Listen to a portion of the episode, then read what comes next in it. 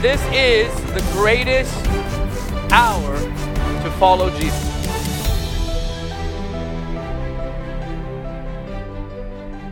I want to begin because I really want to lift your faith. You know, faith comes by hearing.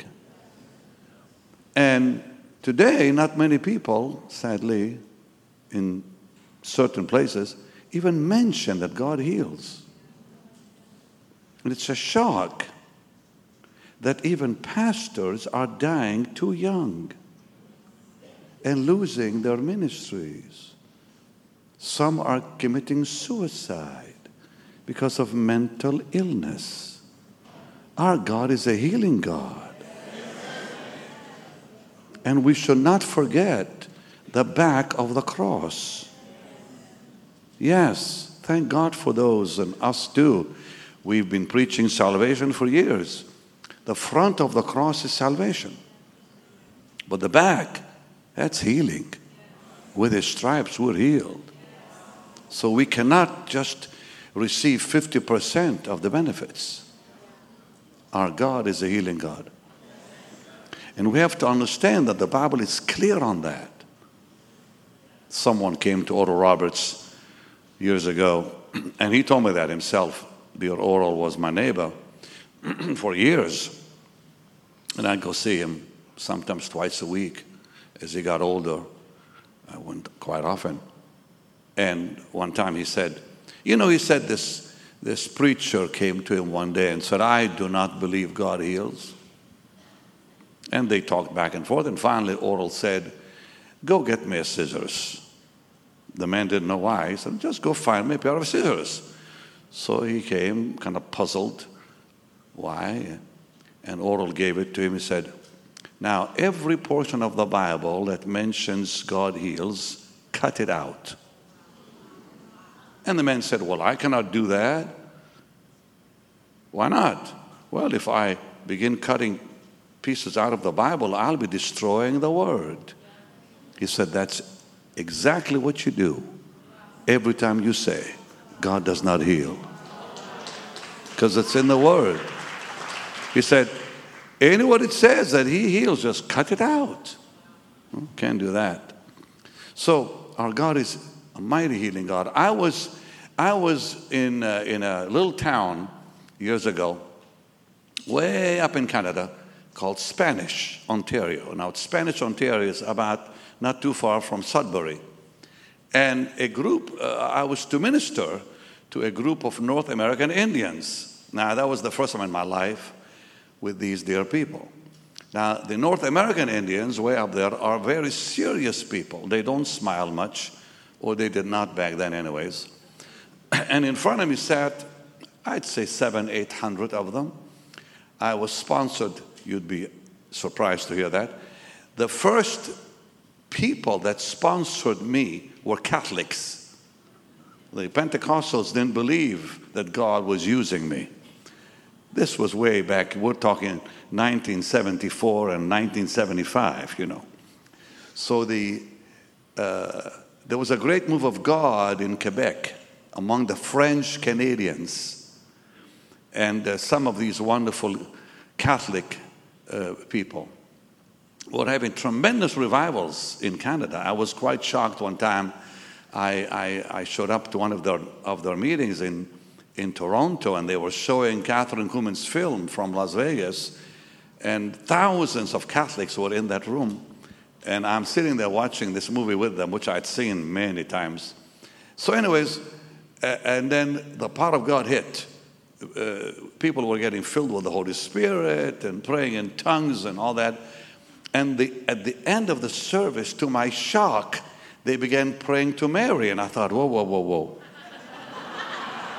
I thought, what are they doing praying to Mary?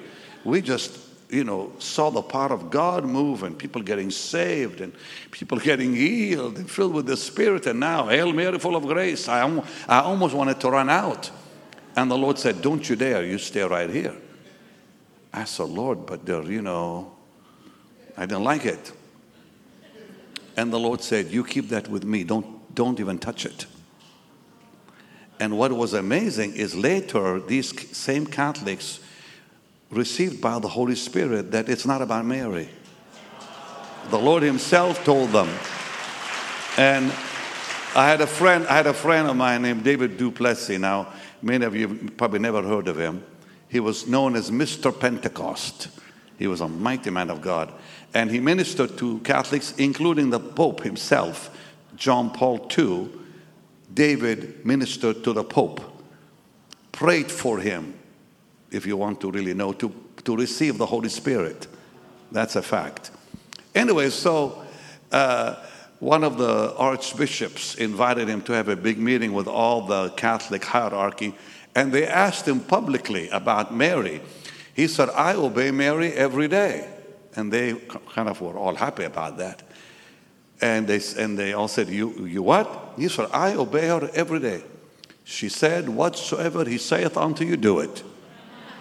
And I, and I obey her every day. I do exactly what she says. Whatsoever he saith unto you, do it. And thank God, you know, he won many Catholics. But anyway, so I'm invited now by the Catholic Church to go preach in a very uh, forsaken part of Canada. and I had with me some Pentecostal preachers.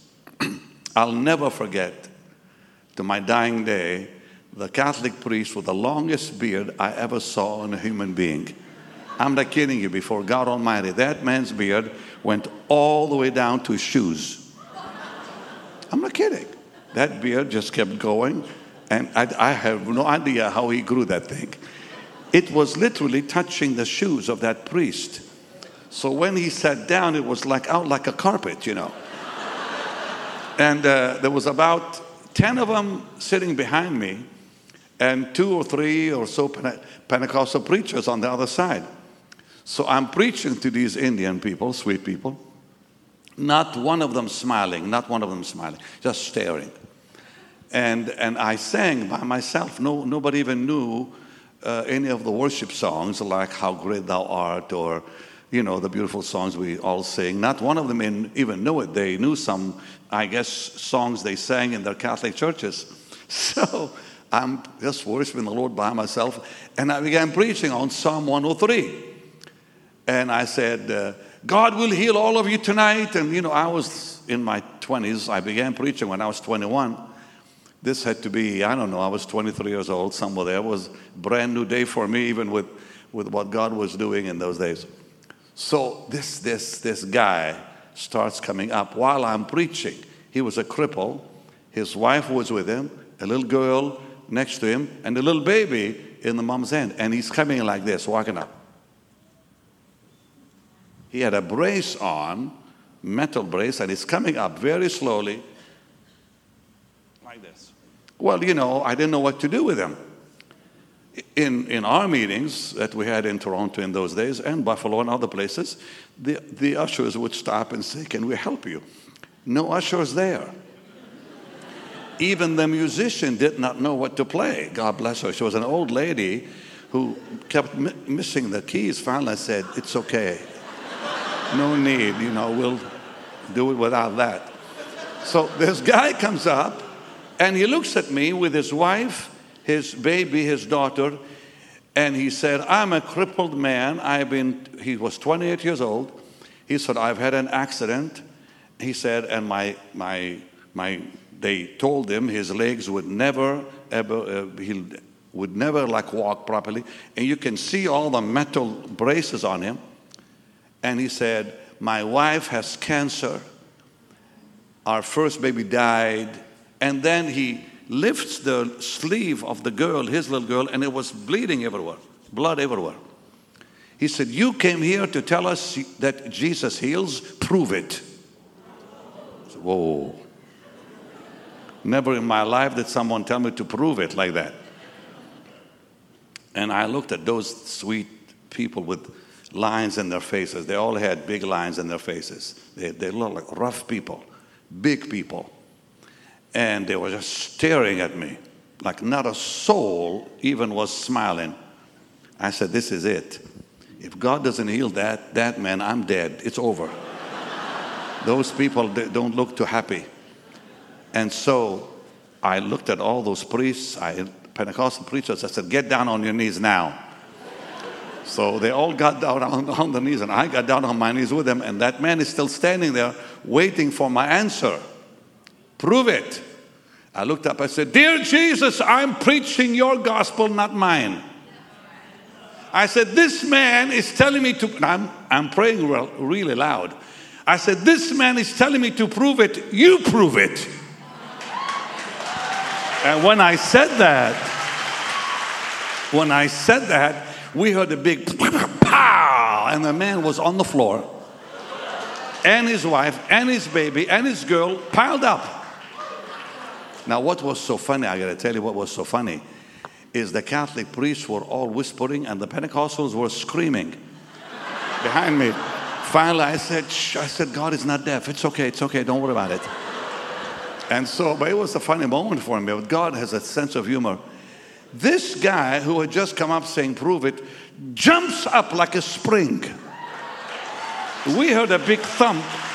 He jumps up, tears his, his uh, brace off, throws his crutches, runs down, way down the aisle, comes back. He comes up screaming and jumping. And the mother starts freaking out. They pull the sleeve of the girl. Her skin was perfect. Now, I'm here to tell you anyone who tells me God doesn't heal, it's too late. I've seen it. Time and time and time and time again. The first, listen, the first healing I ever saw was a lady in Pittsburgh in a Kathryn Kuhlman service way before I was in the ministry. I just got saved when I was 19. Now I'm probably 20. I go down to Pittsburgh, Pennsylvania, and myself and a guy named Al Parichin were responsible for this lady on the bus. A man named Jim Poynter used to take buses down from Toronto to Pittsburgh to see Kathryn Kuhlman. And one of the first meetings I ever went to, with us was this lady, guys. Now, believe me, I'm telling you the truth. May God strike me, okay? She was bent over like, like the hunch of Notre Dame. That woman was twisted like twisted like, like this with arthritis. Short little thing. Her husband carried her purse. I'll never forget the guy, bald headed, walking like this with his, with his wife's purse. And Jim says to myself and Al, he said, You help them up and down the bus when we stop for food or this or that. The drive from Toronto to Pittsburgh is seven hours non stop, but if you stop, it'll be at least nine or 10 hours. So think about being on a bus, nine hours, whatever, seeing this dear lady like this, and every time we stopped for food, we, you know, dear Al and I had to go and get the wheelchair from under the bus because it couldn't be on the bus. We had to take it out and pull it out and open it up and go up and, and take this little lady, put her in her wheelchair, put her in, and all that, all day long. The next morning, same thing, we had to help her from the hotel to the bus to the service. It was a Good Friday. And I will never forget Syria Mosque, North Side, Pittsburgh. Anybody from Pittsburgh knows that area. And here we are sitting, and by the way, she was witty. She was a witty woman. She said, Hey, boys. She did this to us. She said, Hey, boys. With her, you know, crooked fingers, she did this. She said, She said, Don't you let the ushers see my wheelchair. They don't, they don't let wheelchairs on the, on, the, on the main floor, which we knew it already because Kathryn demanded that all wheelchairs go to the basement. You know, some people weren't happy with that, but that's just the way she was. So she said, I don't want to be in the, in the basement. I want to sit in the main floor, so don't let them see my wheelchair. All right, we'll just carry you in. So we kept her wheelchair on the bus and we carried her in, running down the aisle because everybody else was running. When those doors opened, people ran like they were in a race to get seats. So we're running, and, and dear Al and I are praying, Lord, blind those ushers, blind those ushers. Please don't, don't, don't let them see us, because they, they would have probably said no. We put her down. By the time we are finished, the whole floor is packed. The only seats are on the balcony with our people who were walking very, very slow. Most of them were old, sweet people from, from Canada, and they couldn't make it too fast, so they had to go on the balcony. They couldn't run. Anyway, so we go, and the balcony came around and was right over the platform here and over there. Great seats, you know, right up top. So now we are sitting up there. Kathryn just comes on the platform. She wouldn't, she hadn't even preached. She was extremely dramatic, like extremely dramatic. She looked like a ballerina coming on, you know, doing this with her dress and, you know, all that loveliness. Did you hear what I said? Okay. Anyways, so she's leading in How Great Thou Art, and she's doing her thing. And I was, you know, she was just very dramatic for me. First time I ever heard her, she said, Hello there. Have you been waiting for me? I thought, oh, yeah, yeah, who's this? that was on TV. She come on every morning on CBS, right, right after Day of Discovery with Richard DeHaan. She'd come on. Well, anyways, she's leading in how great thou art, and that woman we had brought in begins to do this. She starts moving in her seat. This is before even anything starts. She starts. God begins to stretch her body in front of our eyes. Nobody laying hands on her. You that are sick, believe tonight it's going to happen here. They begin, listen, listen. God begins to stretch her legs. Her whole body starts to do this. And I went nuts up there. I began hitting Jim, and all I could go was, ha, ha, ha, ha. That's it. You'd do worse if, if, if, if, if you were there and you saw that lady after 10 hours the day before and a few hours the same morning, we listen, we had to line up out the door by like four hours, and that poor woman was the whole like you know whole, whole time like that. Now she's doing all this down there, and we're like ah, ah, ah, like this. Come on, you do the same thing and you know it. She stands up straight. Wait, wait. They bring her on the platform, and Kathryn says, What's this? And Gene Martin, a wonderful man who became a friend of mine later, tells her about this lady who was crippled with arthritis. And Kathryn is just thrilled. Everybody's screaming up there. We're all crying. And Miss Kuhlman is about to pray for her. I'll never forget this as long as I live. Miss Kuhlman is, is about to pray for her. And this little lady was now straight like that. She says, Miss Kuhlman, just a second. Well, what had happened is God straightened every part of her body except her little finger. Just this little finger. Nobody could see it except her. She said, He forgot the finger. Imagine that. She wanted the whole thing. And Kathryn said in her way, she said, Oh, honey, I will not ask him to do that. He left it there that you might remember. You would not believe the face of the bus driver when that woman came back on the bus.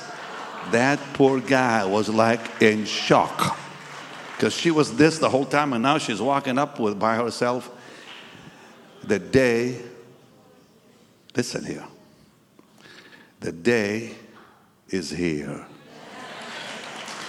Because the same God is the same yesterday, today, forever. He is still healing the sick. So let's begin believing again. Frances Scott was a woman in Sault Ste. Marie, Ontario. Now, Sault Ste. Marie is across the way from Sault Ste. Marie, Michigan. I'm preaching up there at a big high school.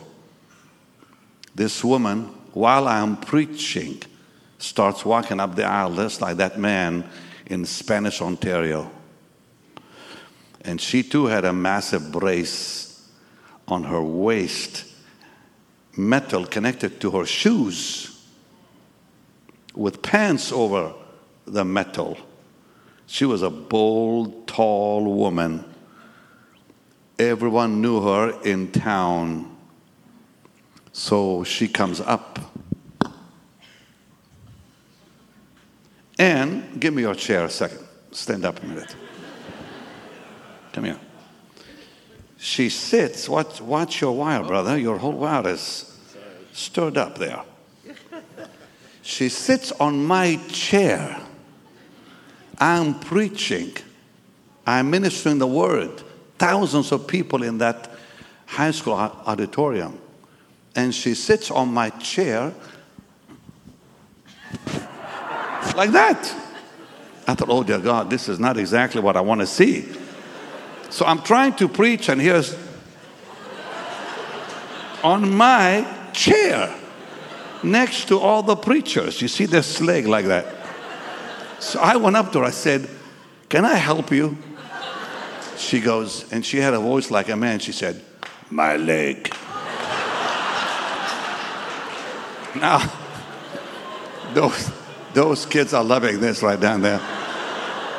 So I, you know, I wasn't, I wasn't, forgive me, you know, I don't want to really tell you a whole lot. My kids make fun of those old tapes of me. I wasn't that nice. My kids used to say, Daddy, you were rude. I wasn't rude, I was just Benny. I was just the guy from Jaffa. You gotta understand, I come from, a, from the wild, wild east. So I said, Take that thing off. Because I could hear the metal, you know, my leg. I said, Take it off. I screamed at her because I was already mad with the thing, you know. So she stares at me like, well, I'm not thinking clearly that for her to take it off, she'd have to take her pants down. Forgive me, I mean, I was, I was just starting. Come on, please. I'm almost 70 now. I was 23 then, so be patient with me. So, and I'm, come on, take that thing off. And she just stared. Now, finally, a group of women come running up. There was nowhere to go, nowhere. Just a little curtain back there. So they stood around the curtain. They surrounded that lady with the, this and that. And she took, well, nobody saw it, thank God, you know. So all we heard is a big scream when her foot touched the floor. I like a big scream, big scream. The, I did not know it. Had, had she told me this, I would have never said anything. She had no bones. There was no bones in her legs. She had the brace, brace on both legs, holding the shoes. Doing this, and nobody knew, and I didn't know. She had no bones. When her foot touched the floor, the bones, God literally gave her bones. She was screaming. She tore everything off, comes back, tells the police the whole story. A revival broke out in that city. They had a football game, they canceled it. Never in my life have I ever had a football game canceled for me. But they canceled it for the Lord, not me because there was a lady in that service that had a big daily talk show in Sault. Marie that announced it to the whole city. She said, You better go see that evangelist. All those Catholics showed up. There was such a revival that the hospital, St. Joseph Hospital in Sault. Marie, all the Catholic nuns had me come and pray for the sick in the hospital. There was some service praying for the sick in that hospital was something else. God is still the same. He hasn't changed, people. Why am I telling you this? To lift your faith. Because some of you are saying, oh, you know, I have this, I have that. He is bigger than your problem. So, watch this for just a few minutes, okay? Now, this is going to really bless you guys and you need to sing the song you're going to hear on this thing. Okay, so do you guys have it ready? Push the button. This dear lady had to be in a wheelchair. Why? Because she's had a tumor on the brain. Last night, the power of God flowed into her body. She was healed, went home and threw up. These ladies said she was just throwing up the poison. Tonight, the miracle happened completely. Now, look what God has done for her.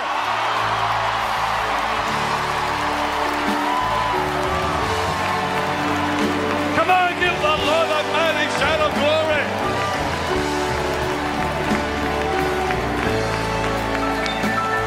I got bad reports, and I never been to your uh, conventions, but my two sisters had, and I said I got to get to Benny Hinn's convention. They said we'll take you. So we're from New Mexico, and they they came, they brought me. Well, she called it convention. It's all right. Crusade, but it's, it's the same. It doesn't matter. The Lord. Now, why you got this thing on your on your forehead? Uh, that shingles, my blood platelets have dropped and dropped again, and plus chemo and medicines and who knows what. Now, what did you throw? What did you say she threw up? Pastor, last night she came. Power of God began to flow in her body. The weakness was still there. You know how we emphasize the verse. They shall lay hands on the sick, they shall recover. Right. God touched her last night. She went home and threw up.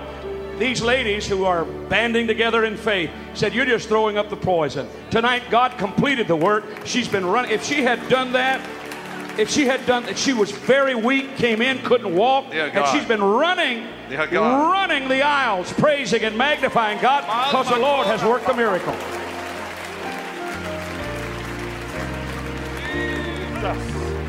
Jesus, you're so wonderful, Jesus. Take your seats, please. Jesus. That lady forgot her shoes. No, oh, you're still there. Come on, honey. Put them back on. Put them back on. I'm so glad I came to Atlanta, Georgia. I'm just so glad. Next time I come, I'm coming to Alabama. Your presence. That's close by to Atlanta, so you can come, you know. Thanks. Pick up that, that, that- those ladies. When we've gathered in your name, you promise to be with us. Pardon? It's all over me. I know, and there's more of it coming. There's more of it coming. Pastor, Yeah. must tell you, in August they gave her two weeks to live. What? In August they gave her two weeks to live. The devil is a liar. What the doctor says no, Jesus says The yes. The devil is a liar. All the time. I said the devil is a liar. If his lips are moving, he's lying. Just one more time, sing it for me. Come on. When you're up against the struggles, Yeah. That shatters all your dreams. when your hopes and your dreams cruelly crushed by Satan's manifested scheme, and you feel the urge within you, To submit to every fear. don't let the faith you're standing in Seem to disappear. Praise the Lord. He can work with those who praise. Praise the Lord.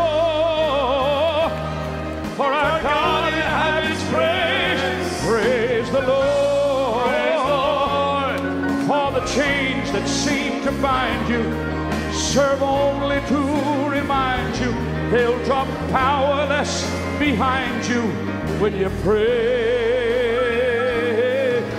Satan is a liar. You bet he's a liar. Satan is That's, a liar. come on, say it. He's a liar, people. Satan He's a is a liar. He's a liar. Satan is a liar when he tells you you've got two weeks to live, when he knows himself you're a child King. You're a child of the King. You're a child of the King. So live up the mighty shield of faith. For the battle is already won. We know that Jesus Christ is risen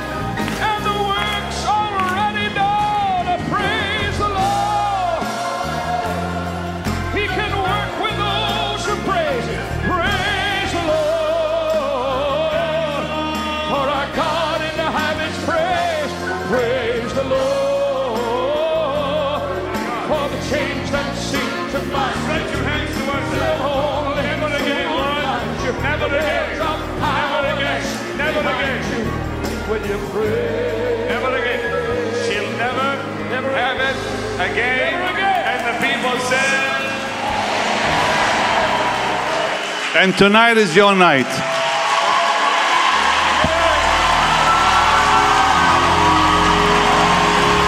This is your night. Hallelujah. And hallelujah. Blessed be the name of the Lord. And God's people said, Amen. Now be seated. Is your faith high? Keep it there. All right. Oh, my goodness, I feel this. I just did this to wake you up. Lord, I thank you for what you'll do tonight. Say amen. All right, now listen. There's a stream of God's divine healing virtue about to flow into this room. And I want you to know that stream will heal every disease, every sickness, every pain, every mental problem. Because the Lord has given us His promise and made full provision. I mean, full provision. Therefore, there's absolutely no sickness, no disease, no physical, mental affliction, no nothing that can stand in his way. And all we have to do is believe. Because the same God who healed millions already in the last 2,000 years that has not changed. What did Jeremiah say? He said, I am the Lord, the God of all flesh. There's nothing, nothing too hard for me. Why am I telling you this? I want your faith higher than ever. And we need to believe the word. Because if we don't, we don't get it. Now, we have to claim the promises by faith. We have to act on them by faith. We have to believe that God's power will be released today.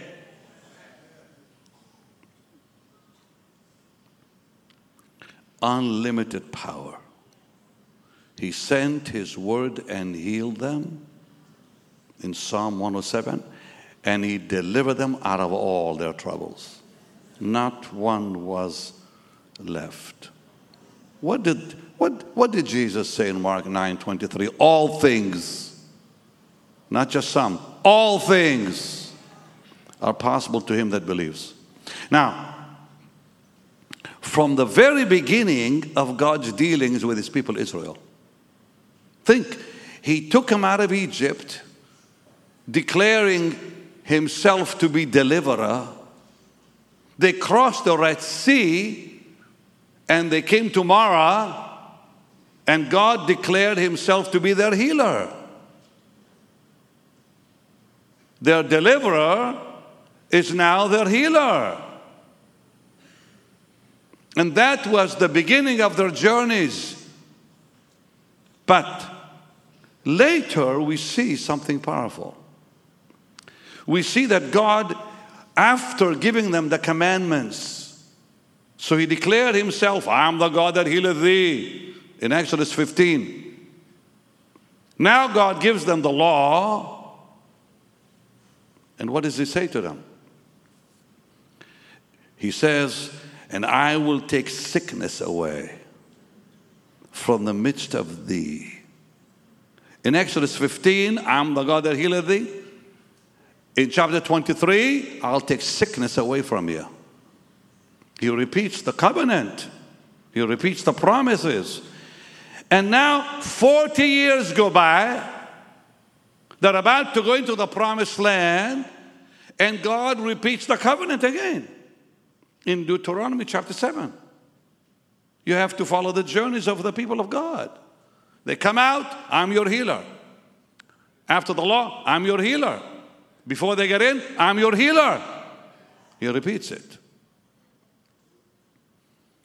If you look at Deuteronomy 7, God says, I will remove all sickness from the midst of you. And I will lay that disease on your enemies, not on you. The time has come, we have to believe. It is His word. And Israel acted on the promise. Acted in such a way that in Psalm 105 it says, Not one, not one was feeble among them. Nobody even had a toothache. Nobody had to go to see a doctor or a dentist or a psychiatrist. Not one feeble. Three million people. Not one. Why? Because the promise works. Think about what I'm telling you. Now, you know, sickness came to Miriam when she came against her brother, leprosy struck her. Moses prayed for her, God healed her. He was still healing his people, even though Miriam came against Moses. Moses prayed for her and God heard him. And you think about time and time and time again when they sinned against God. In Numbers 21, they sinned and snakes came and bit them all. And now they cry, Lord, help us, you know, we sinned, we sinned. What did God say? To Moses, he said, You build a brazen serpent, you put that on a pole. And anyone who goes to that hill and looks, they'll be healed. The people went. By looking, they lived. By not looking, they did not live. How simple it, it is just to look. Whosoever looks will live. Time after time after time, God healing his blessed people. Now, I want to say something here to all of you. This, this amazing, all powerful God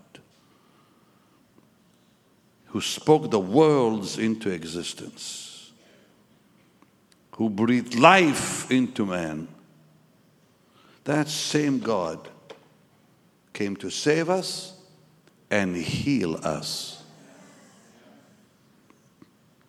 And this same God is eternal, cannot change. There's no such thing as a day of miracles. There's a God of miracles and he does not change. And the Bible is very, very, very clear that divine healing is a part of the plan of God. Divine healing, forgiveness are twins. It's as easy to get healed as it is to be forgiven. Think about that. It's by faith. How easy is it to say, Lord, I'm sorry, and you're forgiven? Just as easy to say, Lord, I give you my body. The reason people are not healed is because they are not giving God their disease. Listen to me. Whatever you give Him, He'll fix it. You have to give it to Him. When you give him your sin, he'll cleanse you. When you give him your weakness, he'll strengthen you. Well, why don't you also give him your disease? Surely he bore, he bore. Achen, Hebrew says surely. It's even stronger than surely. It's like uh, so, so assuredly, so verily so absolutely took our sickness. That word in the King James is not grief, it's disease in Hebrew, cholé, disease. And He took our pain, makob, but not sorrow. He bore it upon him.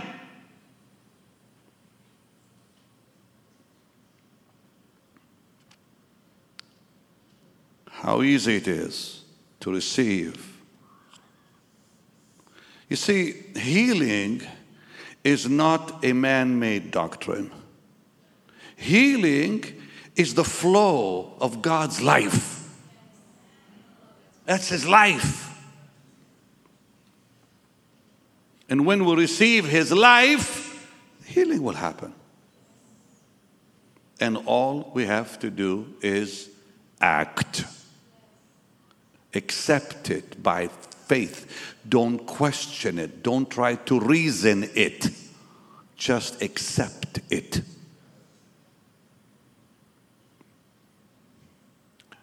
A lady named Rita LaCour, MS. She was in her 40s on a wheelchair, told she'll never, ever be free from MS. Never heard the name Jesus in her Catholic church. Never. A lady named Mrs. Champagne, whom I knew, and I knew both of them, had gone to see Miss Kuhlman and saw the power of God.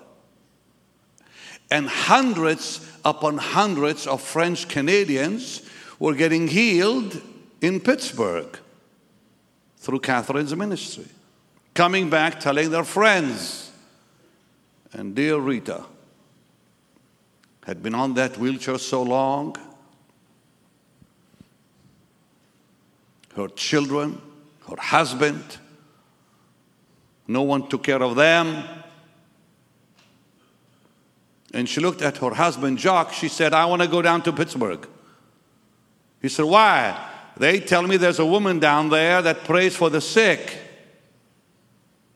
Oh, no, he said, I will not go down there. That's a long drive from Quebec City. It is a long drive. Well, after a few days, she just won't give up. And finally, he said, All right, I'll take you. They drove hours and hours. It's at least 10 hours from Quebec to Toronto, dear Lord. That's another seven, eight hours to Pittsburgh. They get to the service, they cannot get in.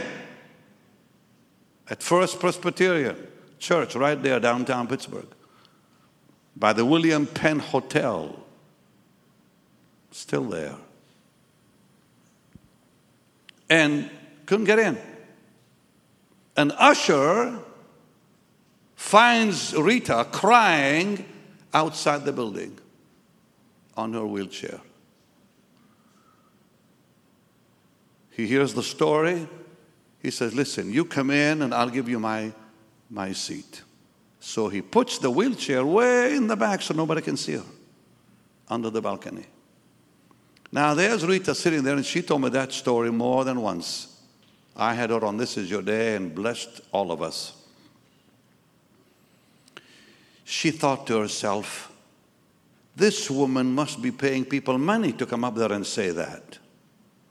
Because they were coming up saying, I'm healed, I was healed of this, healed of that. But then she thought to herself at the end, no, no, there's no way they can all lie. Too many people coming up saying the same thing, they're healed. They can't all be paid to say that. And finally, she looked up, almost the end of the service, and she said, Jesus, I never talked to you. Never once did she even speak his name. And then she said, The priest never told me about you. I don't know you. And I think this line is a sweet line. She said, But I know your mother.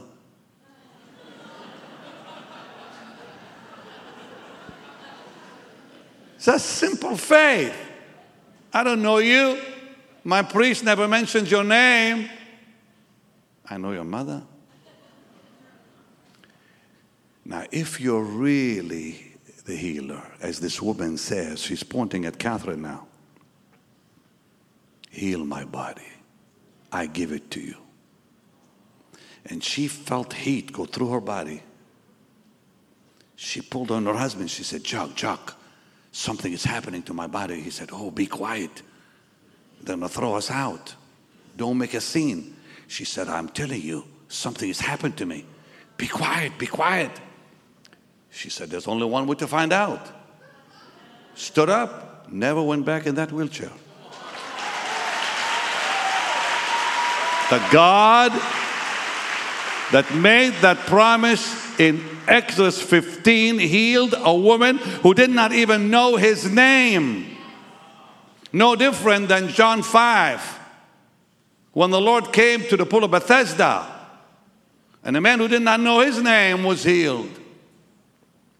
The Lord's favorite question Will thou be made whole? Think about that one. That man who'd been waiting to step into the pool and couldn't get in. Now, think about this. Let's say this is you. A man comes up to you. You don't know him. You never seen him. You had never heard his name. And he says, Will you be made whole? And then he says, Get up and walk. That man could have said, No. I'm not going to get up and walk. I don't know who you are. By what authority do you tell me get up and but he believed, even a stranger. He didn't know it was the, the Son of God.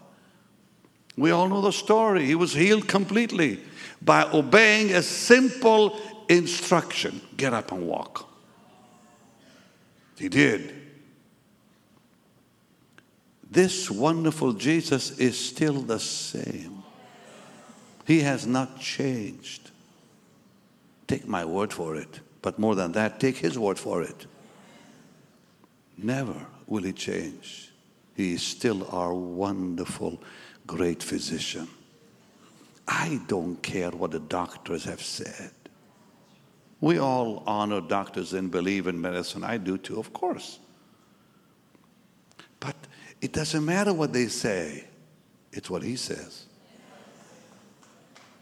Now, Isaiah 53 says clearly, He was wounded for our transgressions, bruised for our iniquities, chastised for our peace. Come sit down.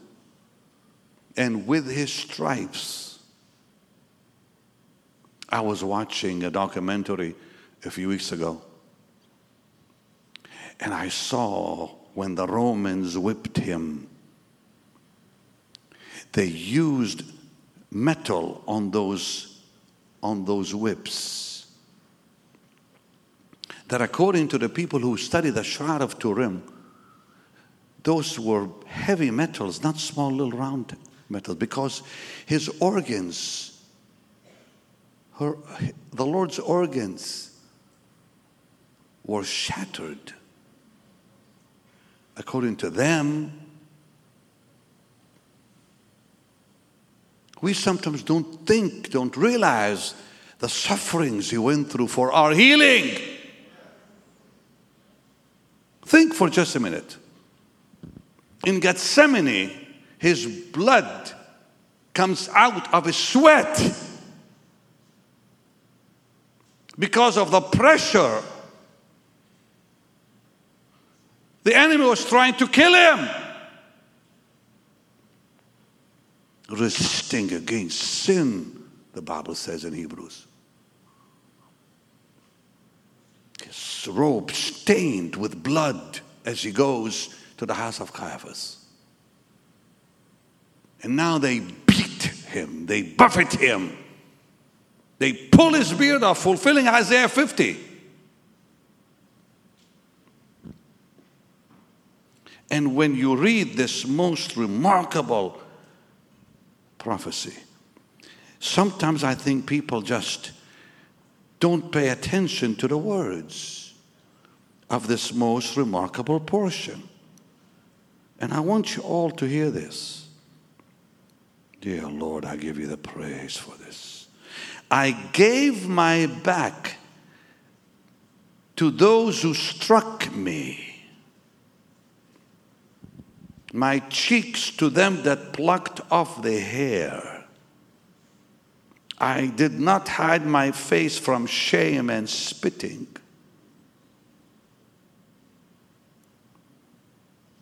you read this amazing book of Isaiah,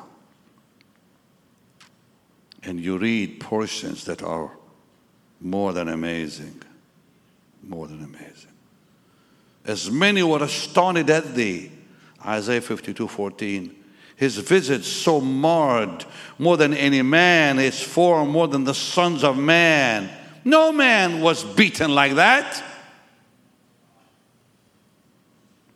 You read Psalm 22, his bones were exposed. He said, I can count all my bones.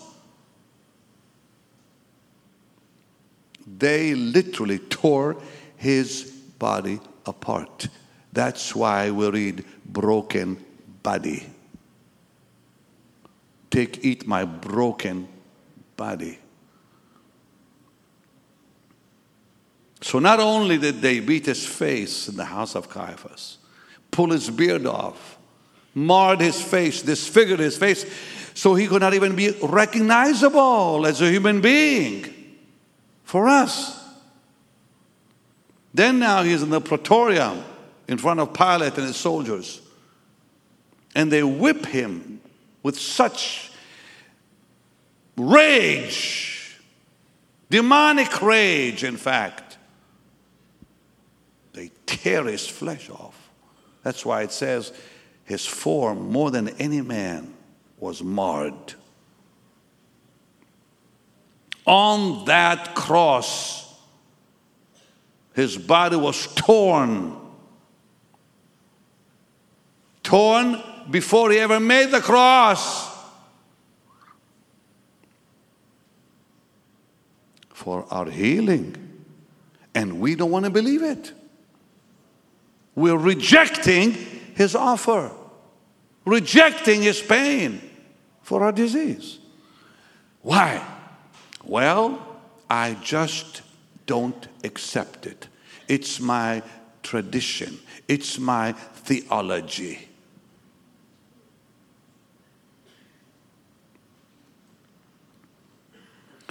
Regardless of your tradition, it is God's will.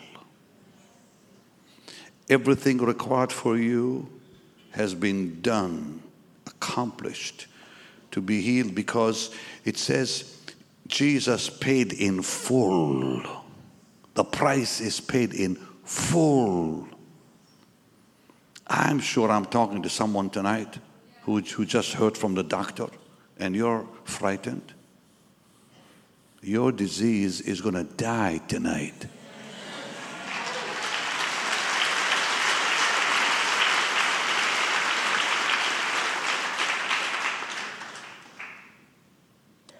Jesus did not lay his life down, carry your sin, take your disease, suffer shame, suffer agony, for you to receive just 50% or 75%. He paid a heavy price. It's freely offered to you. Will you accept it? Of course you will.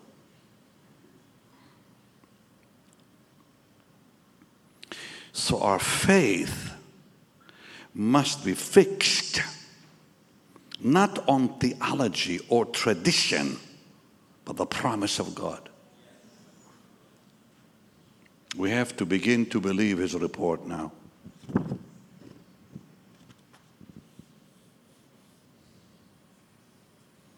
Bible Randell, healed of cancer in OCC real estate woman. She's still alive in Tampa. She was dying. Came to OCC, was healed. Went back to her doctor. He said, It's all in your mind. She said, I rebuke your words and I break them. He said, What? She said, I break your words. It's not in my mind. I'm healed.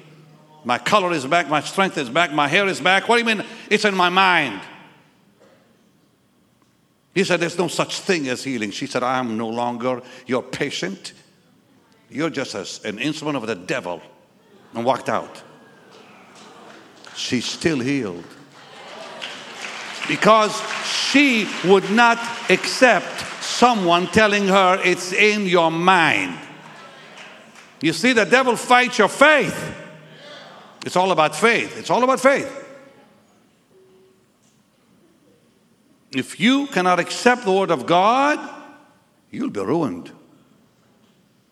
Not just about disease and sickness, about life. If we did not believe the Bible, where would we be? With anything in life. No. The Word of God is our life. There's nowhere to go. To whom shall we go? You have the words of life. That's why we don't we do not fear death. Because the word of God says when you're absent from your body, you're with the Lord.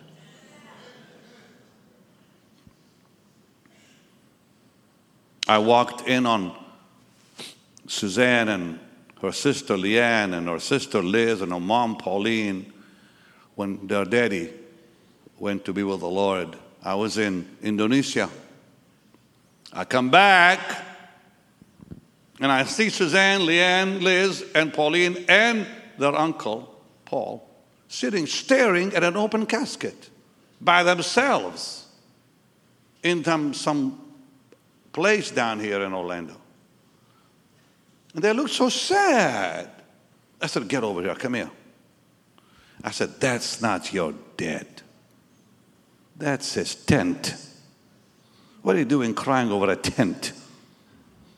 They all came alive. That's what the Bible says. It's a tent. Read there in 2 Corinthians 5. It's only a tent. People cry about a tent because they don't know the Bible. It's a glove. It's an earth suit. That's all you have. The body is your earth suit. And one day your earth suit will get so old it won't look that good on you. so God wants you free from the earth suit because He has another one in glory for you.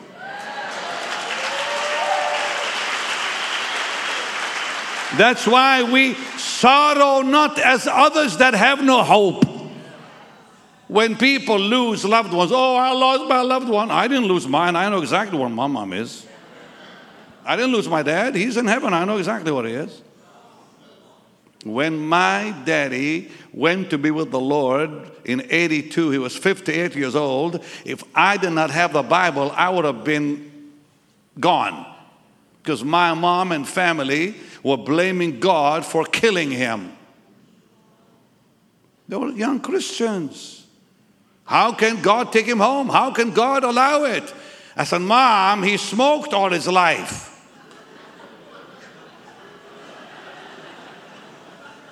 and smoking will cause cancer, Mom.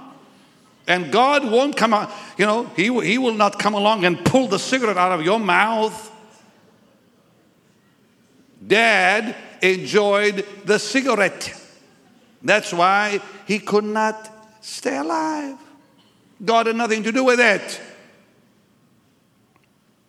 Oh, they got really mad at me. But I was rejoicing and praising the Lord in that home, in that funeral home, because I knew what the Bible says. Finally, I convinced all of them to stop it. I said, Dad is in heaven, stop it. And I remember Corrie ten Boom preaching about the glove in the hand years before that, where she, said, Your hand is the Lord and the glove is you. And how you have to surrender to the, to, to the hand, and then you can do anything with the glove. God released me when I looked at my dad's body, and God said, It's only a glove. Man, I was free like that. So our loved ones don't go to the casket. They're not in the grave. Why are you going there putting flowers? Stop wasting your money. It's a glove, people. It's a glove. It's an, it's an old suit. Do you bury your suit and go put a flower on it? The Bible says that ye sorrow not, even as others that have no hope. For if we believe that Jesus died and rose again, even so them which sleep in Jesus, God will bring with him. There is no death to the believer. Look, the body is not dead, it's sleeping. Why are you crying? it's sleeping? Concerning them which are asleep. Jesus said, Lazarus is asleep, let's go wake him up. And said, Well, if he's sleeping and wake up, then he had to finally explain why he said that. A day he walked into a funeral home with his wife and saw the little boy in the casket. And the dad said, Goodbye, son, goodbye forever. The mom kissed that little boy. She said, I'll see you in the morning, baby. I'll see you in the morning. That's our faith. Where would we be without the Bible? Messed up. I'm here to tell you I don't care what disease is in your body, God is a healer.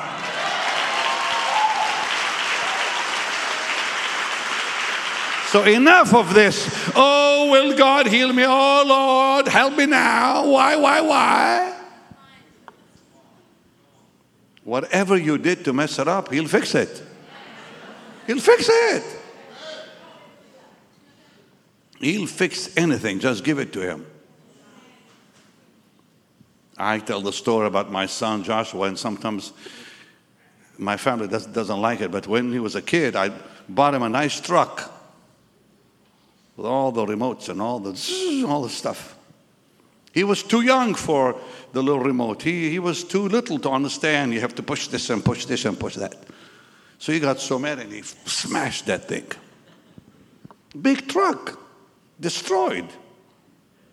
He brings it to me with all the broken pieces. He was only five or six years old. He looks, Daddy, fix it. I wanted to say, Well, I can't fix it. You broke it so bad. I said, No, I better not because I'll destroy his faith. He looked so trusting. Fix it. So I did. I just bought him a new one. Never told him. As that face was so trusting. Fix it. That's all we have to do. Come up to our Heavenly Father, fix it. And He'll fix it. He doesn't have to go get you a new one, He'll just fix it. What a mighty God we serve.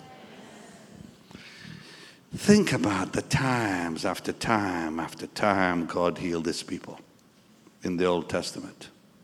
Wow. For this purpose, 1 John 3 8, the Son of God was manifest to destroy the devil's power.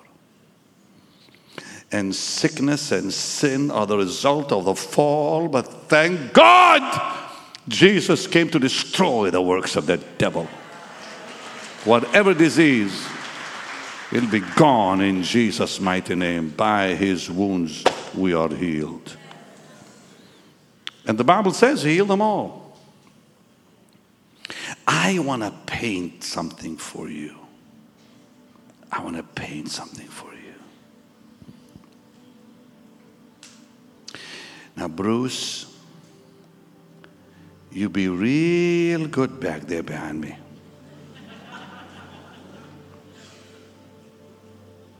Just let the Lord lead you, brother. Let the Lord now lead you. You are the God that healeth me. You are the Lord, my healer. You sent your word, healed my disease. You are the Lord, my healer. I think about I think about Matthew chapter 4. And I think about verse 23 and Jesus went about all Galilee teaching in their synagogues and preaching the gospel of the kingdom and healing all manner of sickness and disease among the people. And it says, He healed all of them. And then that crowd followed him up to a mountain and heard the most amazing sermon Blessed are the poor in spirit. And every time I, I see that, I think how the Lord healed these people before He fed these people.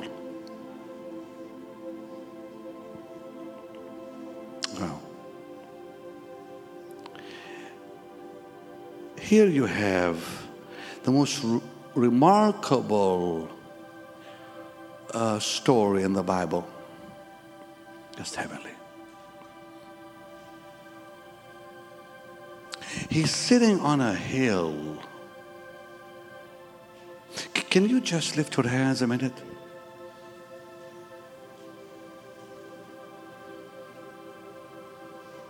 Oh, it is Jesus. Yes, it is Jesus.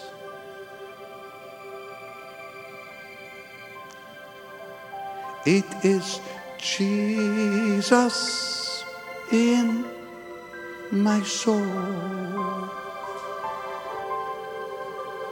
For I have touched the hem of his garment. I feel the winds changing here. And his blood hath made me whole.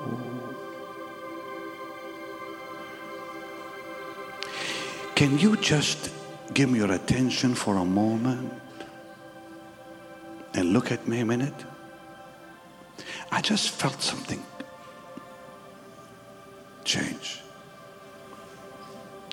Would you for a moment see this man from Galilee? Sitting on that mountain top, tall, wide shoulders, long, beautiful brown curly hair, eyes of love, his face full of peace and love. And you see that crowd there listening to him. Blessed are the poor in spirit. Blessed are the meek. Blessed are you when all men say all manner of evil against you. And that crowd is sitting there healed already. Goes down from that mountain and there comes to him a leper. Looks up, Lord, if it's your will. And Jesus cleanses him from leprosy. Now he's on the way to the house of Simon Peter. And the centurion's servant comes and says, My master has sent us. His servant is sick. I'll come. Now we have to remember that Jesus began healing the sick in Matthew 4. He'd been preaching all that morning after healing all the crowds. Just healed the leper. And now it's early evening. He says, I'll come. Just speak the word. Just speak the word. The servant is healed. He goes to the house of Simon Peter. There's a crowd there waiting. He heals them all in the house and outside the house. Now, nighttime, he goes on a boat. A storm rages at night. They wake him up. Be still. He goes to Gadara. It's early in the morning now, the next day. And the demoniac comes running down that hill. And he sets him free. That demoniac could not come to the miracle service yesterday. So Jesus went to where he was. My brother, if you cannot come to him, he'll come to you. Because that's the master. He knows about your troubles. And he sets that man free from all those devils. He gets in the boat, goes back to Capernaum. And blind men meet him. He heals them. Never stops healing the sick. It is his nature to heal. Or the time when he was sitting on that hill in Galilee and they brought to him all the lame and the maimed and the blind and the deaf. Can you just picture that in your mind? Jesus sitting on a rock, striking and majestic and powerful and peaceful. Such glory on him. The Bible says when they saw him, they were amazed, just amazed. Can you see the sick coming up that hill? Someone carrying a, some crippled man, another carrying a child who's blind, another carrying an old man who's crippled, another helping an old woman, a mother. They cast them at his feet, and he healed them all. But one of my favorites, one of my favorites, there comes a knock one day. Lydia, get up, Lydia. They say that was her name with the issue of blood. A neighbor came and said, Lydia, they say the man from Nazareth is about to pass by your door. Get up, Lydia. He may never pass that way again. This is your moment.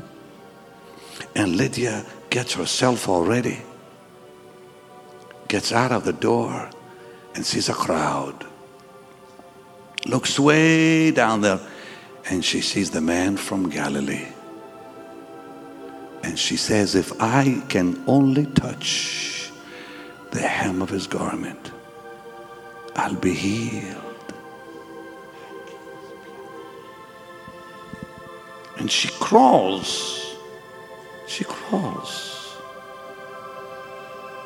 And someone's leg hits her there, and someone's foot t- steps on her little frail hand. She bleeds here and bleeds there, dust flying in her face and covering her clothing. And she comes with a trembling hand and touches the hem of his garment. And she's made whole. To get daily teaching from Michael and to follow our event schedule around the world, please follow us on Facebook, Twitter, and Instagram. Be sure to subscribe to the Jesus Image TV YouTube channel as well. By partnering with Jesus Image, you will help us take the saving and healing power of Jesus to the world. Your giving changes lives forever.